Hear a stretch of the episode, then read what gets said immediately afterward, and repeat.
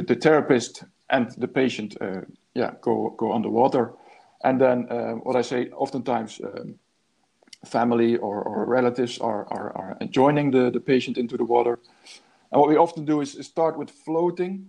So the patient, especially when the patients are in first sessions or when the patients are very weak, we start with floating just on their backs with some floats underneath the legs and the shoulders. And we invite them to try move their limbs, try to flex the elbows, extend the shoulders, flex the knees, and move their feet and stuff.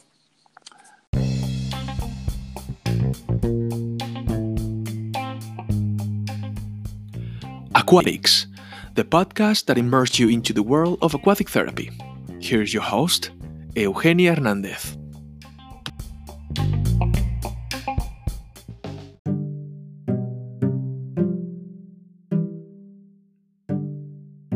Intensive care unit acquired weakness can be mitigated by early activity and progressive mobilization.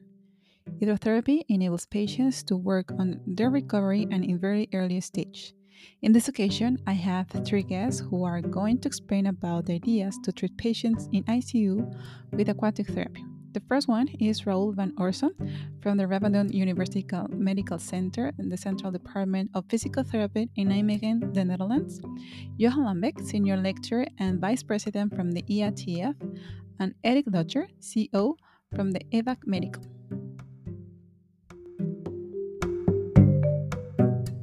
So welcome to Aquatics. It's a pleasure to have Eric, Johan back and to have Raoul for the first time here. So Raoul, can you tell me a little bit yourself and how you're involved in aquatic therapy?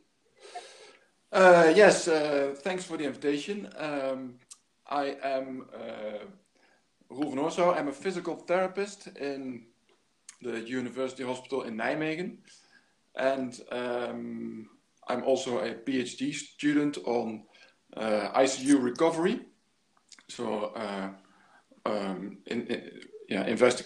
studying all aspects of the recovery of ICU patients.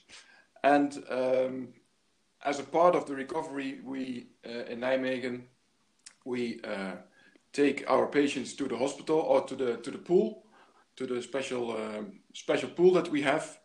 And in a very, very early stage, we start practicing in the water, because we have experienced that this is beneficial for their recovery from specifically ICU-acquired weakness, which we will probably talk about later. And my master's education, I ended this with a study on the patient experiences in the hydrotherapy sessions, specifically when they were mechanically ventilated. So we did a study, a phenomenological study on patient experiences with aquatic therapy for their recovery in ICU. So we can talk about that study later, maybe a little bit more too. Okay. So Eric, hello. Hi. Thank you for coming back to Aquatics. How are you been since the last episode? Oh, very well. No problem. Hello, Johan. It has been a long time I haven't doing the podcast. How are you? I'm fine also. Yes. And you know that we are busy with all kinds of things that are related to aquatic therapy, the webinars, and also preparation of this podcast. Yes. So I'm just wondering how the three of you started to work together, how you, Johan, was involved with Eric and then Eric with Johan, and then everybody in this mix of soup of aquatic UC patients. So Johan, you can tell me a little bit. I can kick off. The easiest is with Raoul, because I didn't work together with him until the email of, let's say, 2 weeks ago, I think. Later more. Eric, I know already long time. and I don't know exactly when this was, Eric, when we met him for the first time, went to Greece. Yeah, I think it was 2005 or something, maybe. That was just the year before the Olympic Games over there. Right. Yeah, and when Eric took over the company of his father, EVAC, and already did things with EVAC and the predecessor, in fact, Andrew Nonius, then. And since that time, we were together. And I always tell Eric, I provide the software, he provides the hardware. Mm. Mm-hmm. That's a nice comparison. So, Eric, tell me how you was involved with this pool in the hospital of Rotterdam. Radboud University Hospital is quite a peculiar case because they, the ICU team, we're very happy with that, of course. They decided that they really wanted to have a pool right next to the ICU to help people get off ventilation, but also, rehabilitate from a long stay. There has been some news items on that, also on the national TV, because it's such a special case. Because here the pool is right next to the ICU, and they're getting quite good results. And it's for us, it's just a pool with a movable floor, so you can change the depth and you can help patients enter and exit the pool much easier. But the most important thing is, of course, that these people at Rotterdam University Hospital were so smart, I think, to place the pool right next to the ICU so people can go into the pool intubated and all. And we are very happy, and we hope this is going to be, of course, an example for the rest of the world how to handle patients that have been on ICU for a very long time. So, Eric, what is the difference between what is the special thing from this pool to another pool that you build in other hospitals? There is any difference, or it's no, not so much. It's just the way they use it. It's just the way they use it. In normal rehabilitation and higher therapy departments, we use the same pool.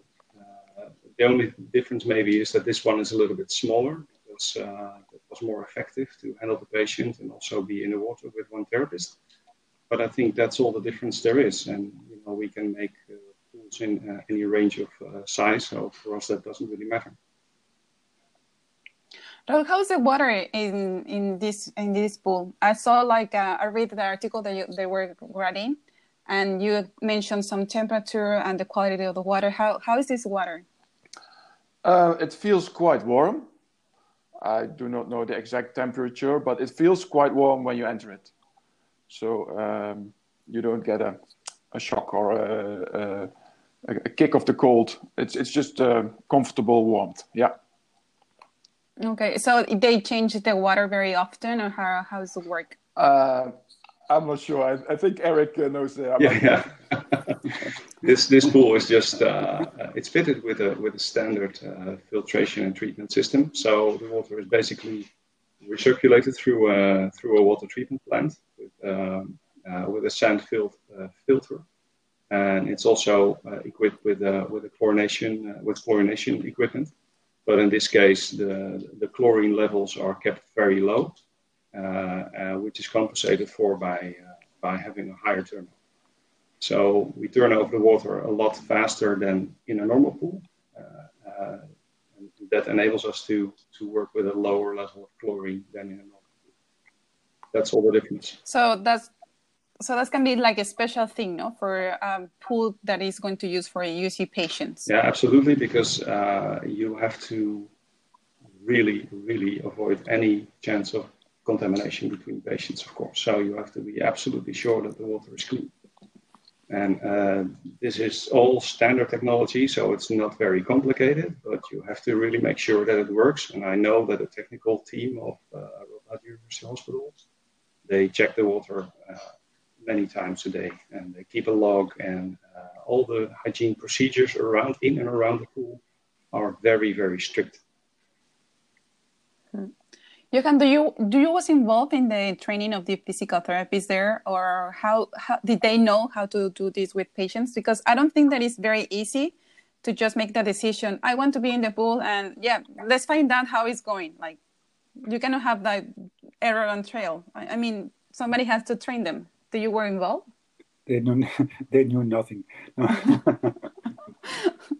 Look, the department of physiotherapy in Nijmegen, say Radboud University Medical Center, they had a pool in the very past already.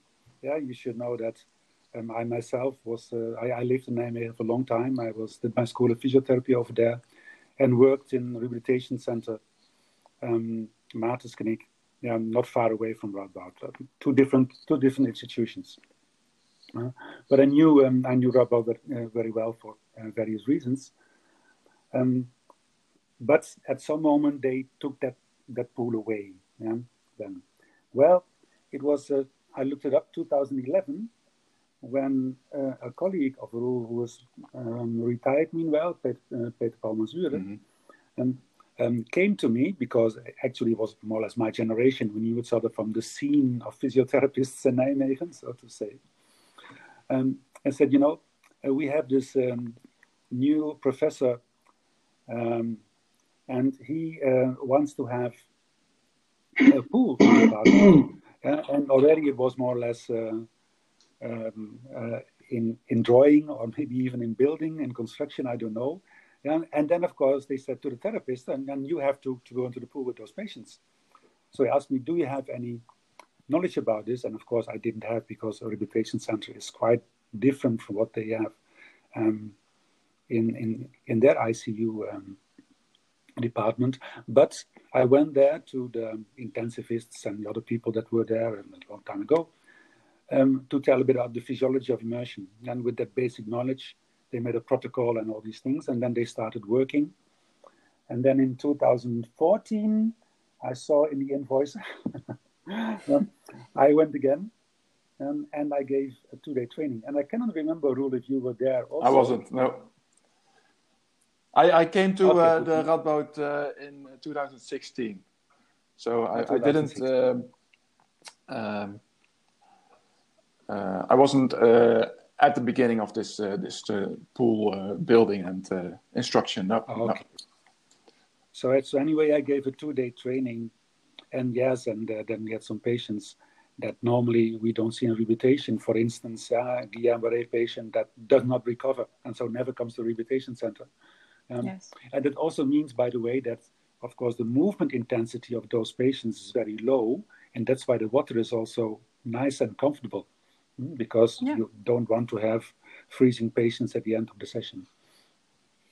Yeah, I was talking with some physical therapists the other day in Mexico, and we were saying that sometimes, even when we were doing our, I don't know, our social service year, there was a time that we had to go to the hospitals, and actually the doctors were very skeptical that we as a physical therapist enter to just move a little bit for 15 minutes, the patients. They were like, you should do it better with the patients that are better, not with the patients that are worse. Oh. So that's not the ideal, because the ideal is to do with the patients who are worst, because they're not moving at all.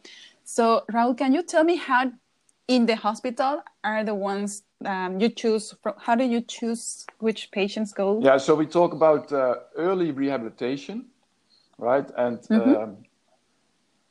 yeah, it can be tricky to start exercising with really vulnerable patients. So, but actually, the last 10 years in our district in Europe, it's quite common to. It's. I think in all the countries they start rehabilitation very early nowadays. Also on the ICU, because they know that the long-term effects are better. Right, so there are several, all kinds of aspects where patients benefit from early exercise. I can mention avoiding decubitus, but also patient can be delirious and confused, and exercising and sitting them right up can make them, orientate better.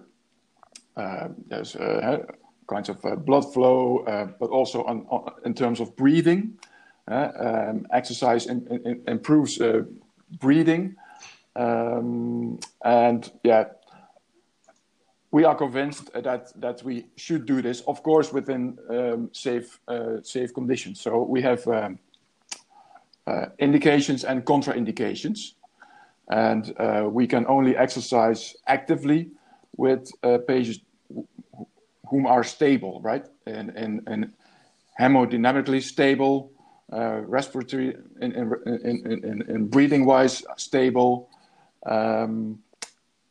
You should not disconnect lines. For example, if patients are on kidney dialysis, you don't want to disconnect that line.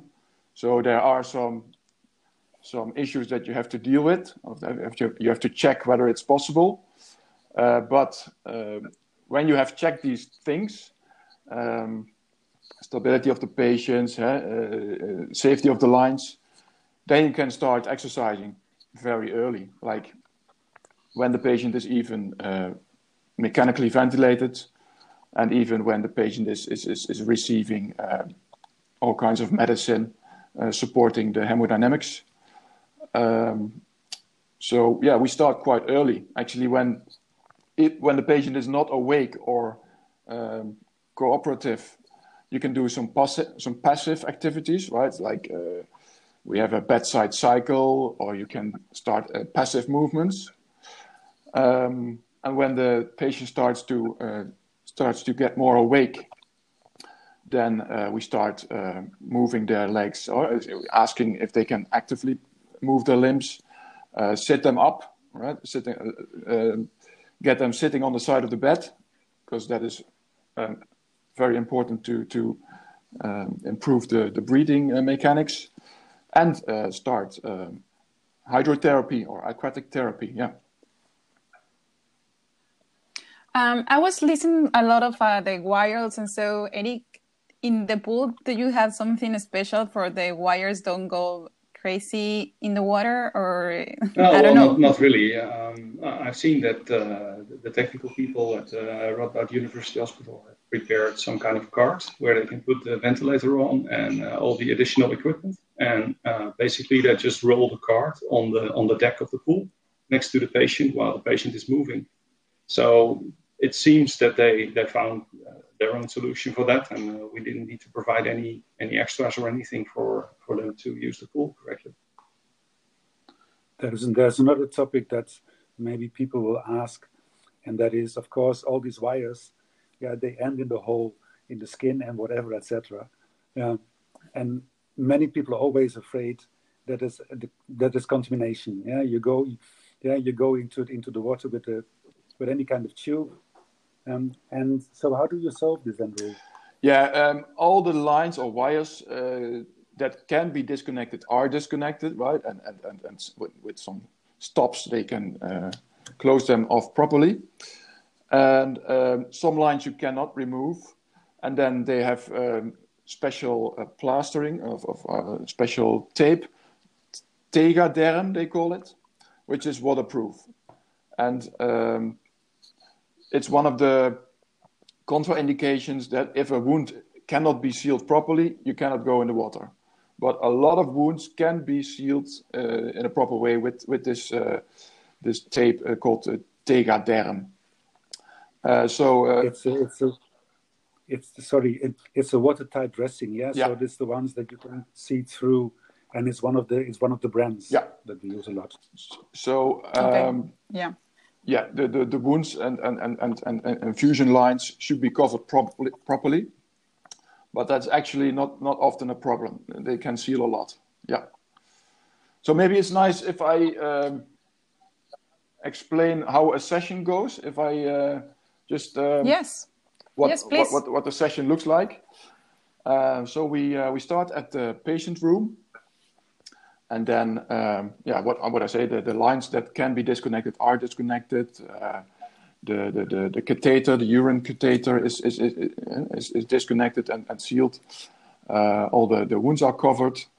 And then the mechanical ventilation is changed to a laptop ventilation, they call it. It's like a movable ventilation system. And then we start with a checklist. So all the involved professionals should be there, the physical therapist, the nurse that's taking care of the patient that day. Also a nurse specialist who is specialized in breathing and mechanical ventilation and suctioning and all that actions. And very often also family is present, so they can, if they want, they can join the patient in the water. And then we start with a checklist to check if all the indications and contraindications are checked. And then we start. We ride the patient with his bed to the pool area, and then the patient gets a swimming boxer or a swimming suit, and sometimes they get anal tampon if they are incontinent of feces. They get a tampon in the to avoid faces in the water, and then we slide them with a sliding bar on the waterproof brancard. I don't know what's the right word for brancard. A stretcher. Yeah, stretcher. Yeah. With this stretcher, they are transported to the pool and to the shower. So they are showered off a little to get off the sweat and a little bit of dirt or whatever. And then they are ridden on the movable floor, and they are being sinked in the water. The floor will sink, and then the therapist and the patient go underwater. And then what I say oftentimes, family or relatives are joining the patient into the water. And what we often do is start with floating. So the patient, especially when the patients are in first sessions or when the patients are very weak, we start with floating just on their backs with some floats underneath the legs and the shoulders, and we invite them to try move their limbs, try to flex the elbows. Extend the shoulders, flex the knees, and move their feet and stuff. And then we, if that goes well and they feel comfortable, then we try to go a little bit further, and we start pushing off the wall of the pool, for example, to try to activate a little bit of the leg muscles. And if that goes well, then we try to let them sit on the side of the stretcher, and then in sit we can train the trunk control, and we have a bar on the side of the pool where they can hold themselves and keep their stability. And when that sitting goes well and they can keep their head up, because head stability is also very often a problem. If that goes well, then we ask and we try to stand up with them, so they hold on to the bars on the side of the pool, and then we ask them to stand up. And if that goes well, then we can ask them to make side steps, to keep on hold on the bar and to make steps sideways. And now the next step is walking to the front. We have also a walking bridge in the water, so they in the next step they can walk without any manual support. And they can find their stability by holding the walking bridge. And, sometimes we end with a couple of minutes of floating again. So you can imagine that it's quite tiring for these patients. And then we end the session with a couple of minutes of floating, with the floatings behind their backs and underneath their legs, and then just to give them some relaxing time.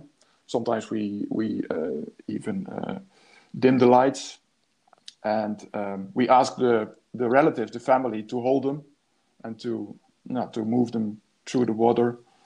When patients are mechanically ventilated, we will stay in, we stay close, because we don't want any disconnection or the tube or the cannula to go underneath the water. But I think it's very nice to give them the possibility to touch and cuddle their relatives, right? So that's I think also great to allow the patients at these moments. And then in the end, we bring them back on the stretcher, and the floor is moved upwards, and we ride them with the stretcher to the shower. They can wash their hair, and wash all the dirt off, and then they are dried off, and they are dried, and then with the same slide, the same way back to the bed with the slide bar, and then we ride them back to the hospital room, and then the therapist and the relatives go take a shower too. Yeah. Raoul, I have a question. How long is during this session? How long we take with patients? 60 minutes in total for a full session. So from the hospital room and back. So all the activities should be done in 60 minutes. Yeah. So it's very tiring for the patients. And in the water? I think 30 to 40 minutes max. Yeah. Yeah. Wow, that's a lot of time. I have a question too. Yes. Yeah, because you mentioned the movable floor, and I think you not only use this to bring patients in and out of the water, but also to vary depth. How do you use this? Exactly. Yeah. Yes. A great benefit of the movable floor is that you can adjust the intensity. Right. You can when a patient is improving and is gaining more stability, more strength, then you can start. Playing with the depth of the water, right?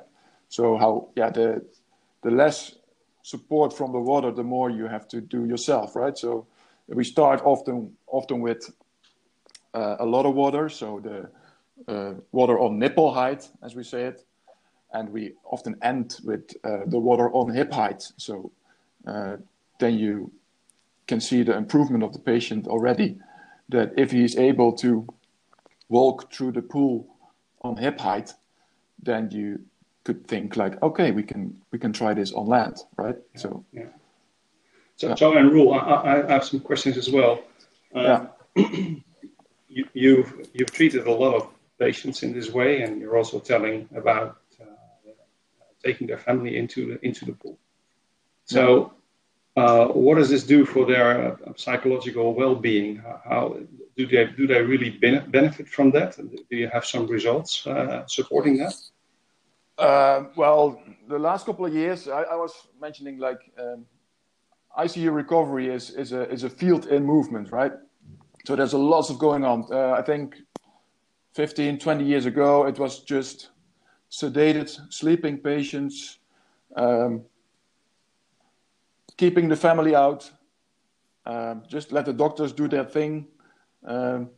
Let the nurses give the medicine, and well, we'll see about moving and family when the patient has survived and can go to the wards.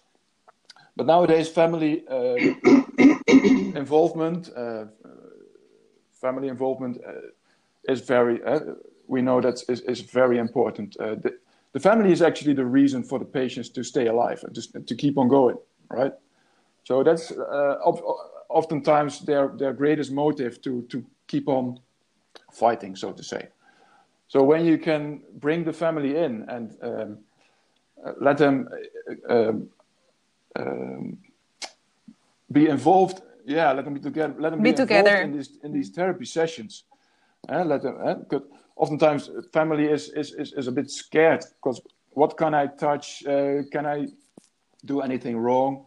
But it's really not that scary at all. It's you have to know what to do. But just to make it clear for the listeners, so the family members or one of them, is invited to join into the pool. Yes, certainly. Yeah. So that is our. We prefer the family to come with us into the pool because sometimes it's handy to have somebody extra to support the patient.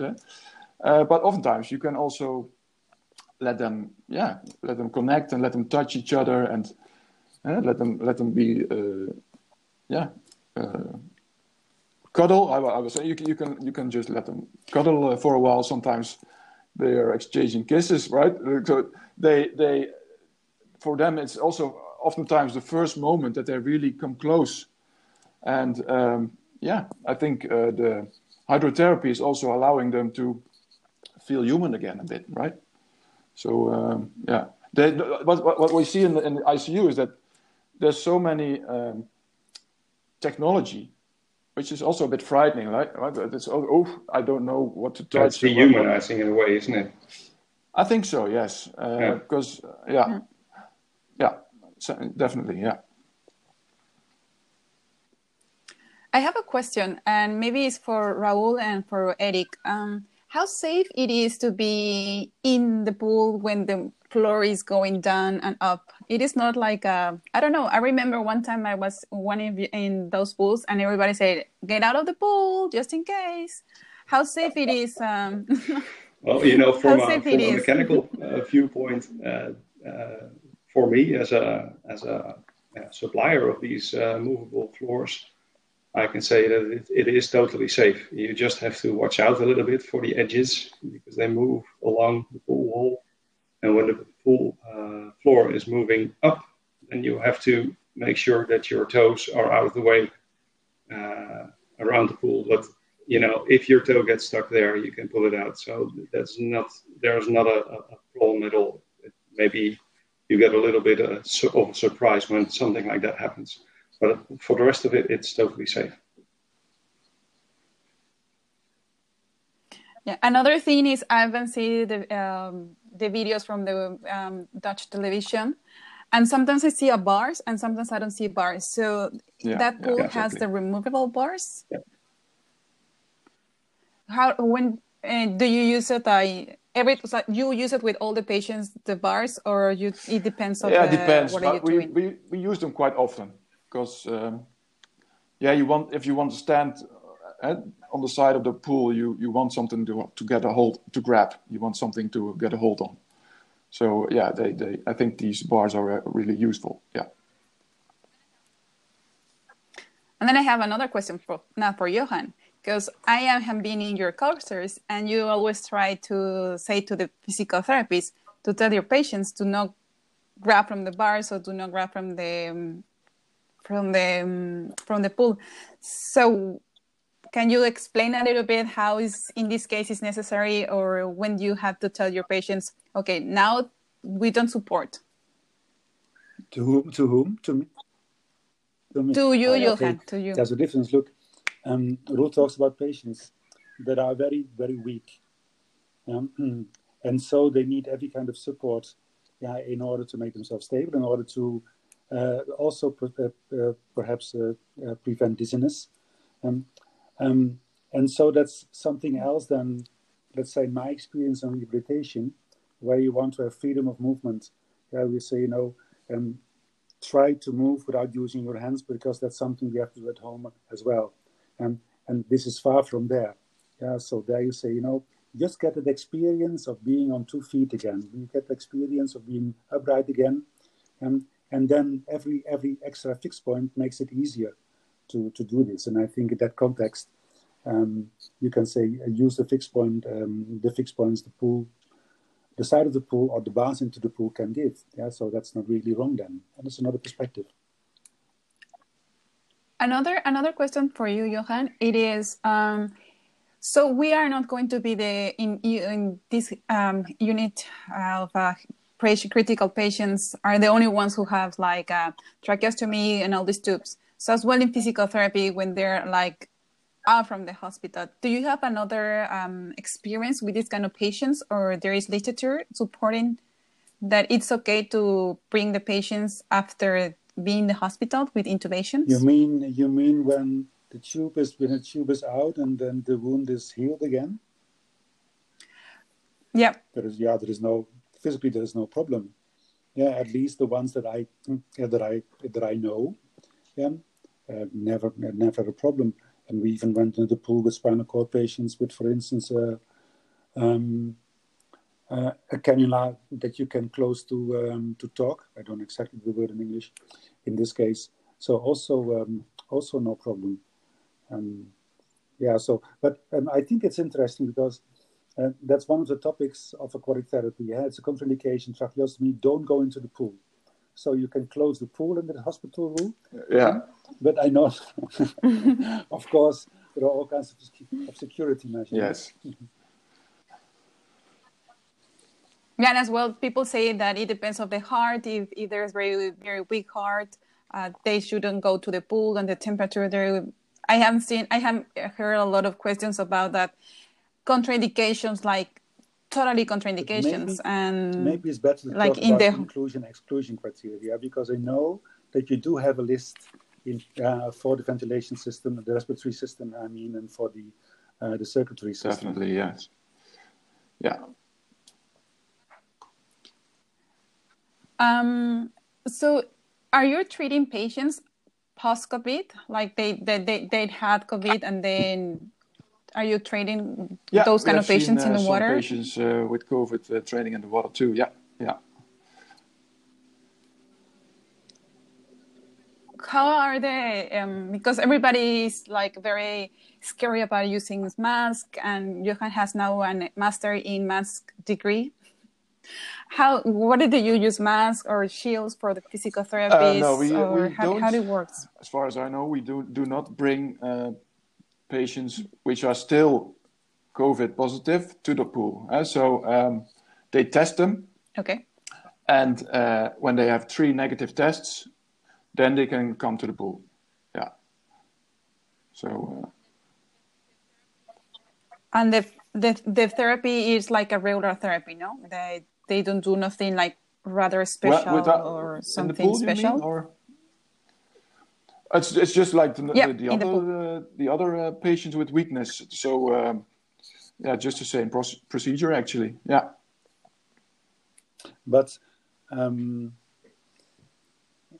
look, of course, there is the protocol of now the days of being closer, when you have to be within 1.5 meters. We use personal protection equipment. And I think that's also something that you use then, and despite the fact that the patient is tested negatively. We do not go into the pool with masks. No. Nothing at all. Face shields, also not. No. Patients neither. No. Of course. No. Yeah? All right. Okay. After 3 tests, you should be very sure. Yeah, that's what they do in our hospital. Yeah. Yeah. No, but it's good to know. It's good to know because I know colleagues in the world that have used these bought these masks from Decathlon, where you are like a Teletubby with an extra filter inside and and whatever, etc. And I always say this is a bit too much, and it's nice to hear that actually when you test well and when you're sure that somebody is negative, then you behave as usual. They go out of isolation, and then it's just a regular patient, right? Yeah. Yeah, that's right. So, Raoul, you are interested in embodiment in patients with ICU. Can you explain what is about it? Because I heard that you was talking a little bit of relaxation and then being with the patients. Yeah, tell us more about it. Explain what I think embodiment is. Because, I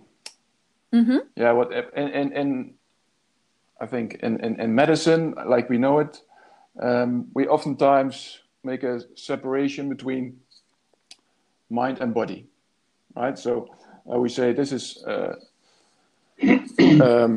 physical and this is psychological. And embodiment theory is actually trying to connect both of these sides. Because things that you cannot measure, for example, a patient has a complaint. He has pain. He's got a pain in his arm, for example. And then a doctor will investigate him and will find nothing. He can prove like, okay, there's a physical cause of this pain. Well, right at this moment, immediately, they will point at, okay, it is not physical, so it should be psychological, right? It's not the body, so it should be the mind. And this dualism, mind and body, is, I think, is problematic. Because you see the body as a machine, right? The mind is being transported by the body, but who you are is actually the mind, right? You are your thoughts, and the body is the machine who's bringing you in all places. But embodiment theory states that you are the body, right? You are always embodied. The thoughts are embodied. And I think that this is important in relation to aquatics therapy, because what we have patients on the ICU who are constantly objectified. Where we see their vitals, we see their heart rate, breathing frequency, oxygen saturation. We see fluids going in, fluids coming out. The body is sort of an objectified. The body is an object, right? And that is a perspective. But on the other side, the body is also a person, and it's also a subject. And what I think is happening with aquatics therapy is that we cannot say it's very good for the body, or it's very good for the mind. I think that people experience that they patients do not say that they lack strength, or patients do not feel the body as an object. They feel like a lack of freedom. They feel restricted. They feel imprisoned. There are some beautiful qualitative studies on this, that's what patients experience, right? They are stuck in that situation. And I think that the aquatic therapy sessions feel like liberation. And then you can say, okay, is this the body, or is this mechanical liberation, or is this a thought? I think that's not relevant. I think that is the experience of that patient. So you should not make that separation of body and mind, but you should ask what it means for the patient. Yeah, so when I understand you rightly, you say that's often at ICU, you see a disembodiment. Well, people can feel disconnected from the body. And we see strange things, right? We see patients after a period of mechanical ventilation and sedation not being able to move anything. They cannot lift their arms. They cannot move a toe. But we start treating them. We start exercising with them. We start doing aquatics therapy. And after 2 weeks, they can stand and walk. Well, we cannot explain this progression purely from a physiological standpoint, right? The weakness is often explained as a combination of nerves sickness and neuropathy and myopathy, nerve sickness and muscle sickness. But we know that nerves recover very slowly, and you are not able to build muscle in 2 weeks. So what makes this progression then? And then I think you should search for explanations in this direction, maybe. Is there a relation with self-efficacy? I think definitely, yeah. But can you explain to me a little bit about that concept, self-efficacy? What do you mean? Self-efficacy is trust in your capability, right? Ah. So that you have a trust in that you will be able to manage a sort of activity, yeah. Yeah, because it's a kind of knowledge that you have the world in your hand, and you can make your own decisions. And I call this often also in courses, aquatic self-efficacy. Patients that come into the pool and say, "Wow, I can stand again," and here I don't have pain when I move. Yeah? Another thing that I can see is for like pediatric patients, and they go with the mom or dad, and or maybe one caregiver that they never see them in the water, and the first time that they see them like kind of walking or moving or standing, and they never thought that they could see that for the kids. The kids they see that even in their face they don't see any pain or nothing. They're more relaxing and more joyful in the water. Same thing for relaxation. Yeah. Relaxation is that psychological or is it physical, right? I think it's both at the same time. But we really, with science nowadays, we try to pin it in one or the other.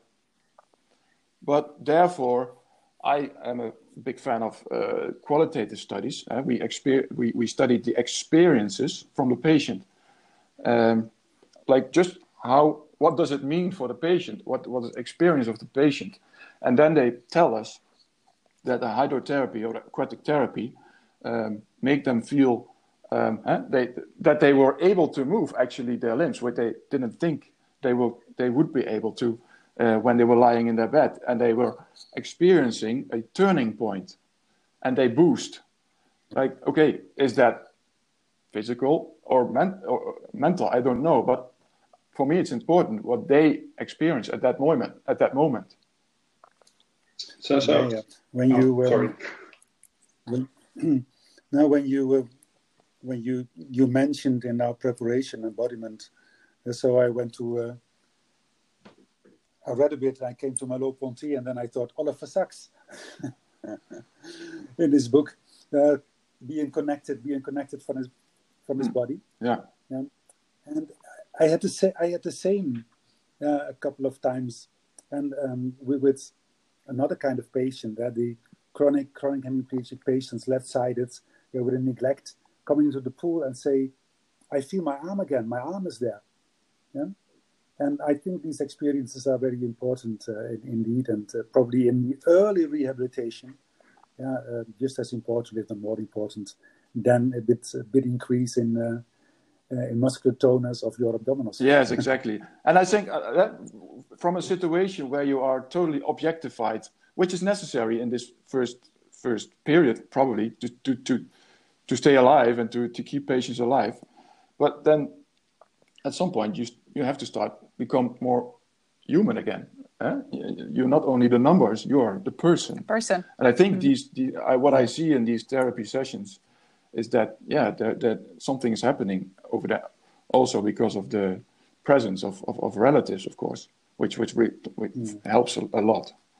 So but Raoul, if I may ask, you just talked about these patients getting a boost out of feeling their self-efficacy again, about the psychological effect of being there with their family. I did not say psychological effect. No, sorry, that's my definition, definitely. But at least probably the presence of their family does have some impact on them. Yeah, a positive impact. So, but how does that actually affect the healing of these patients? Have you seen actually, or is there a proven effect that patients heal quicker when they are in your pool compared to ordinary ways of rehabilitation? I think it's really hard to say that aquatic therapy has such effects. I think we have thought about investigating these more hard effects, but it's really impossible in this population, because you have all kinds of sorts of patients with all kinds of diseases, all different kinds of surgery. Yeah. It's impossible to compare them and to say, well, these patients, they stay in the ICU 2 days less than the other patients who did not receive aquatics therapy. You need such a large numbers to say anything about effects in this way. So I think Okay, but then qualitatively, you are a caregiver, you are a professional. How do you and how do your colleagues look at this effect? Yeah, we are convinced that that family involvement is very important and crucial, and we are also convinced that you should provide personalized healthcare, right? Person-centered healthcare instead of patient-centered healthcare. And how can you provide person-centered health healthcare is through knowing the patient.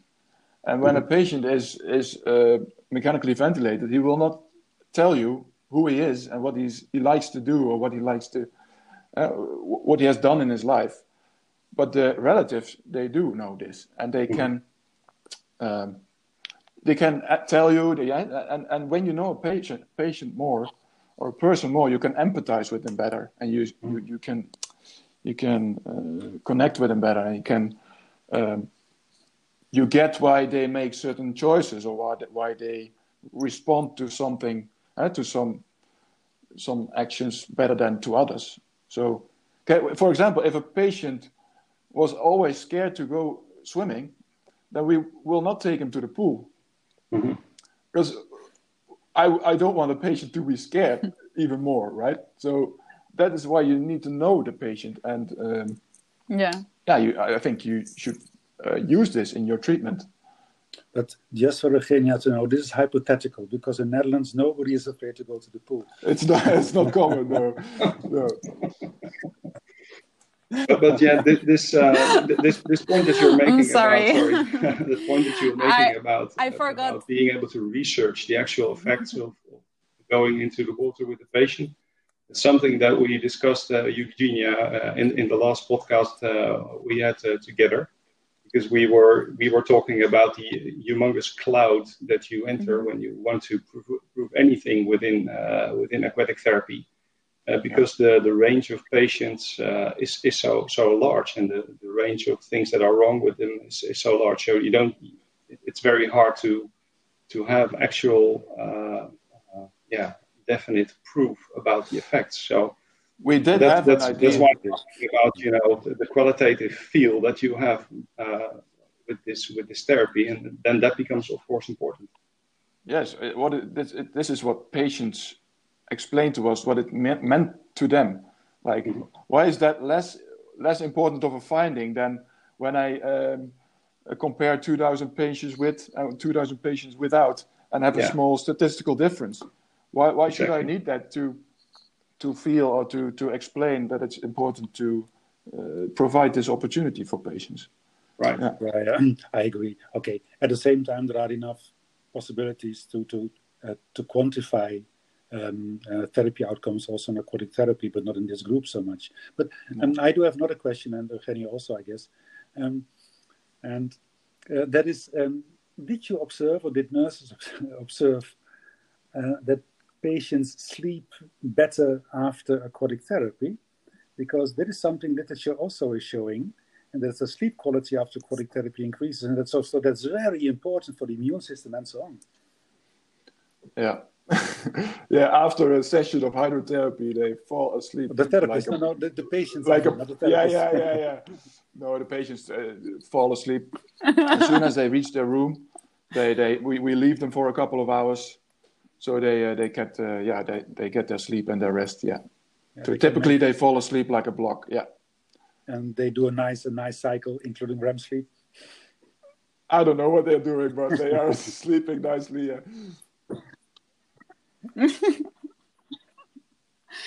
Johan, I have a question, because now you bring the immune system, and I remember that we were doing something about COVID patients and aquatic therapy. Do you think with this research with this program that they're doing in this hospital, do you think that we can say with a little bit more convincing that maybe patients who already passed COVID, it would be much better to have aquatic therapy? I know that there is any support evidence, but as you see or your experience, Eric, what are your thoughts?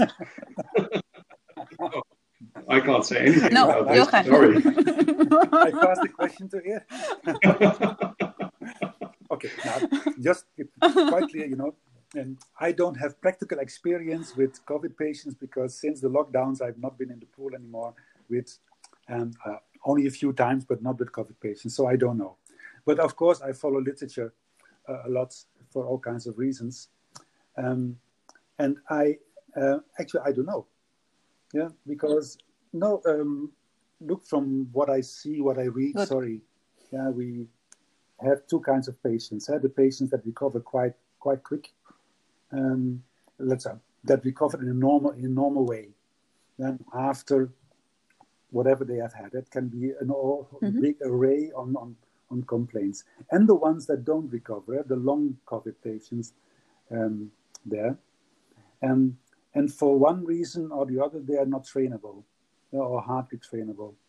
And Eric asked me the same, actually before, and I give the same answer. And that is that I don't know, and I actually don't think that aquatic therapy is so magic that suddenly trainability of these patients is more than on dry land. And you can also do too much or not enough. But Raoul is the one of the four of us who has experience with COVID, not long COVID, because you don't see them, I guess. No, yeah, just in the hospital phase, right? So we do not do the recovery after hospital discharge. What I've read and heard from colleagues is that some patients stay really weak for months. Some say it's comparable to viral fatigue, which is also known from influenza. Yeah. But yeah, what would be the solution for these patients? I don't know. No. Yeah, it would have been wonderful to say, well, you know, now we have... It was a try to ask. But maybe, Eric, you can find some chemical solution. No way. That's not my expertise.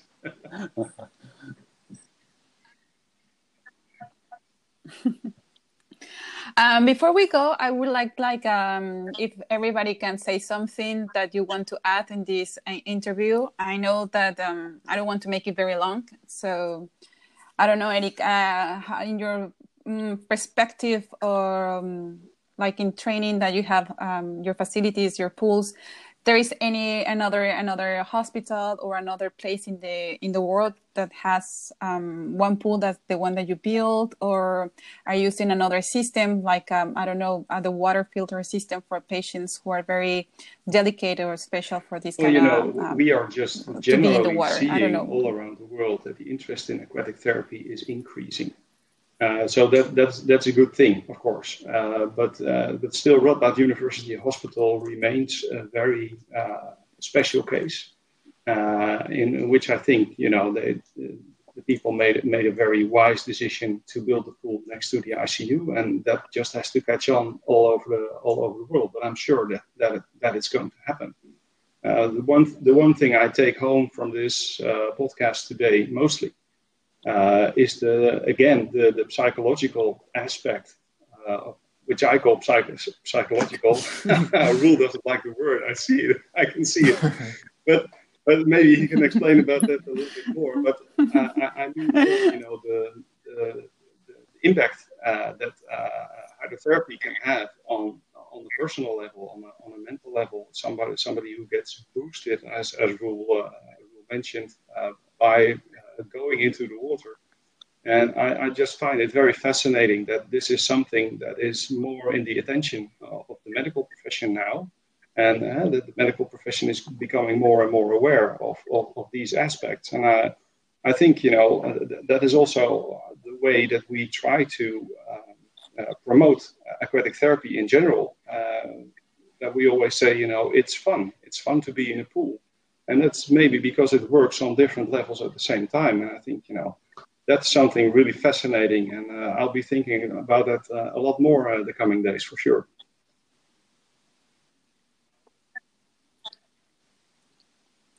Johan, do you want to say something before we go? Of course. I will not go into what Eric said. and what probably Roel is going to say also.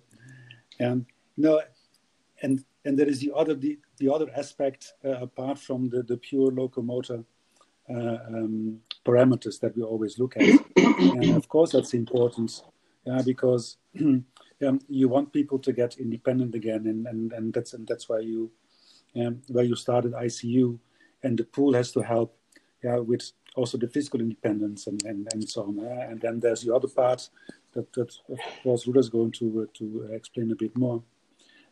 But actually, there's a question to Roel also, or to your team. A few months ago, I asked one of your colleagues if you would have a list with parameters for in and exclusion criteria, and she sent the list that you use. Surely people will be interested in this. So are we allowed to put it on the website of EVAC, for instance? Yeah, I think we published it as in our paper too, because when you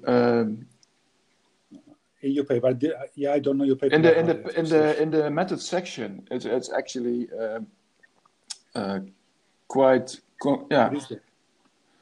It is stated, okay. And we also supplemented the checklist, so it's freely available. It's freely available. It's out there. So be my guest. Yeah, what I'm going to do is I'm going to, in the description of this podcast, yes, I'm going to put a link so people can go there. Because it's always the first concern. Now, are we allowed to go into the pool? And then based on that, you say yes for these patients to go. Yeah, then I said something about the physical topics, and Roel, I think you're going to be the last one. So before we go, Roel, something that you want to say? Two papers. One of them was about safety. So if you want to discuss with the physicians on your department, like, is it safe, then you can refer to our first paper. And the concrete or the in and exclusion criteria are indeed stated in the second paper, so you can find them there. I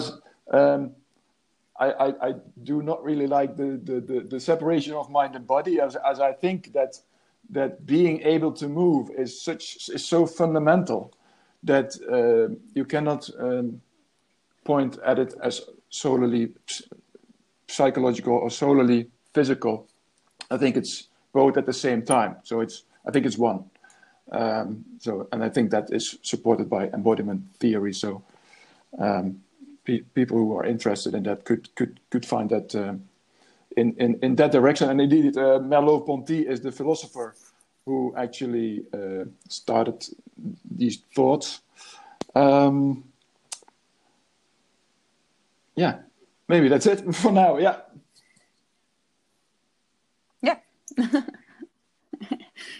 So the other thing that I want to just mention very briefly, it is the people that are listening to us maybe are some physical therapists that are students and physical therapists that are just new in the aquatic therapy, and they are very scared to bring some very patients with tubes, and so I think the message for them is to not be scared. You just have to follow some guidelines to do it. So another thing is you have to be supported with another special caregivers, like in their case in the hospital, you have nurses, you have nurses specialists in each ways. You're not the only ones in the water. So there's another consideration that you have to take in a case that you want to be with patients with house tubes and are connected, just to follow everything and to have another specialties to support you and to be with you. I have no more questions, and I just want to thank you for the three of you to have the time to talk to me.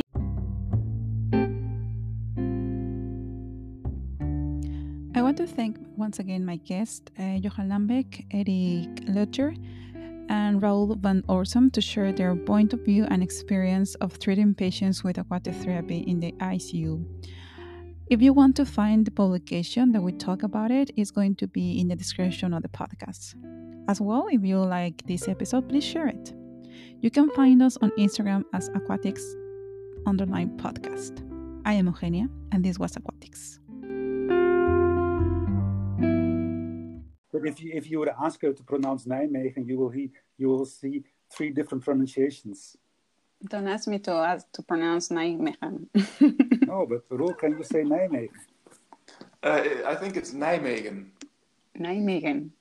Is the soft G. Yeah, Eric. Yeah. That's wrong. It's absolutely Nijmegen. I don't see the difference. Is it G? No. It's Nimwe. It's the G. Yeah. Now you, Johan. Nimwe. You say that one? Nijmegen. Yeah, but it's German. That's a dialect that says "Qui deur la rue, dans ton de rempeur du customer care articuleur."